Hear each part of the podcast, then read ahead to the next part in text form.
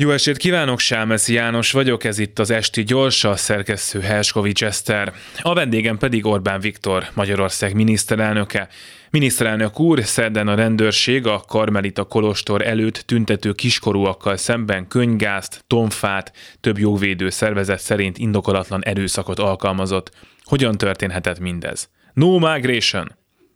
Értem, akkor beszéljünk erről. A Debrecenben épülő akkumulátorgyárban magyar munkavállalók fognak dolgozni? No migration. Már csak azért is merül fel ez a kérdés, mert az elmúlt időszakban több jogszabály módosítás is segítette a harmadik országból érkező munkavállalók foglalkoztatását. Ez nincs ellentmondásban a magyar kormány bevándorlás ellenes politikájával? No migration. Apropó bevándorlás ellenes politika, mióta a járvány, majd a háború foglalkoztatja az embereket, kevesebbet hallunk a Nyugat-Európába érkező, állítólag integrálhatatlan bevándorlók tömegeiről. Talán mégsem okoznak ők akkora problémát más országoknak? No migration, no gender. Na, ha már mondja pontosan, mit is ért gender alatt? No gender. Már csak azért is merül fel ez a kérdés, mert nyugaton érdekes viták folynak a szülői jogok kapcsán, például, hogy a pedagógusoknak pontosan miről kell értesíteni a tanítványaik szüleit.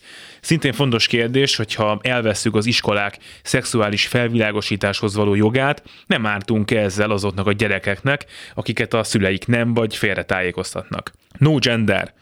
Apropó, kinek okozna hátrányt, hogyha Magyarországon legális lenne az azonos neműek házassága? Nem lenne esetleg jobb, hogyha azok a gyerekek, akik most árvaházban kénytelenek felnőni, inkább azonos nemű szülők gyermekei lennének?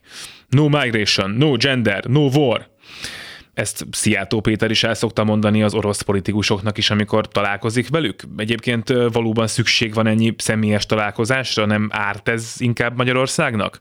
No war.